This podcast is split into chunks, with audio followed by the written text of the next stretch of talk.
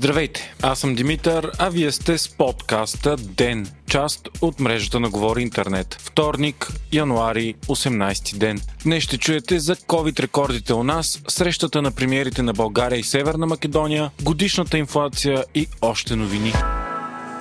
България отбеляза рекорден случай на новозаразени с коронавирус. Цели 9965. Това са 22% от направените тестове за денонощието. Починалите са 161, а 5223 са хоспитализирани. Според главния здравен инспектор, доцент Ангел Кунчев, България все още е далеч от нивата на Западна Европа, където заразените са над 3000 на 100 000 души население. По този показател в момента сме 1144 души на 100 000. Според Кунчев обаче е вероятно с вариант Омикрон да се сложи и край на пандемията. Очаква се този вариант да стане ежегодно заболяване, което обаче да протича по-леко, подобно на грипните епидемии. Междувременно министърът на образованието Николай Денков обяви, че ще предложи 9-дневна вакансия на учениците от 26 януари до 6 февруари включително. В момента в страната под карантина са 3,6% от учителите и 2,6% от учениците. Днес пък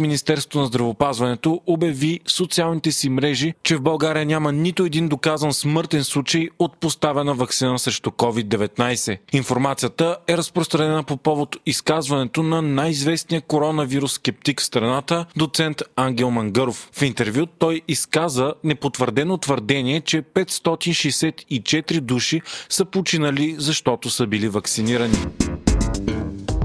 Премьерът Кирил Петков осъществи дългоочакваното си посещение в Северна Македония. То е ключово за това как ще се развият отношенията между двете страни. Тема, която е водеща в последните месеци след като България блокира Северна Македония за началото на преговорите за влизане в Европейския съюз заради неизпълнение на договора за добросъседство. Основната идея на посещението в Скопие е опит да се поднови диалогът между двете държави и обсъждане на условията за премахване на българското вето за преговорите. Самата Северна Македония също е с нов премиер – Димитър Ковачевски. По време на срещата двамата министър-председатели се споразумяха да бъдат оформени пет съвместни работни групи за инфраструктура, евроинтеграция, търговия и иновация, економика и образование и култура. Освен това, Петков и Ковачевски се споразумяха България да използва официално краткото име на Северна Македония без република отпред. В замяна Македонското външно министерство изпрати изпрати вербална нота до ООН,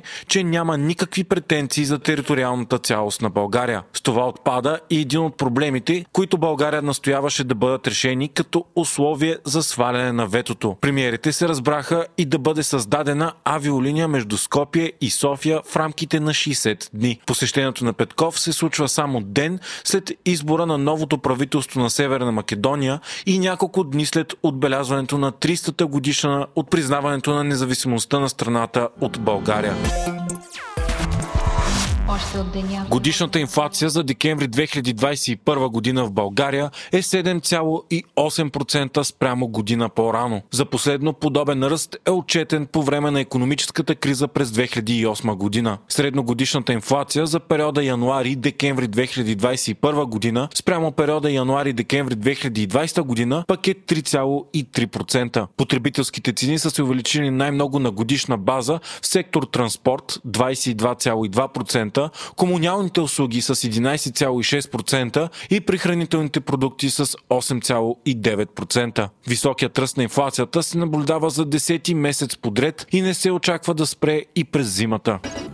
Цунамито, което върхлетя кралство Тонга, е било опустошително. Това показват първите кадри от мястото. Тонга бе върхлетяна от цунами след мощно избухване на подводен вулкан. Страната бе напълно откъсната от света, след като летищата с големи щети и всички комуникации са нарушени. Австралия и Нова Зеландия изпратиха разузнавателни самолети, които да проверят каква е обстановката там. Кадрите показват лунен пейзаж и полупустошена природа и инфраструктура. За момента има три потвърдени смъртни случаи.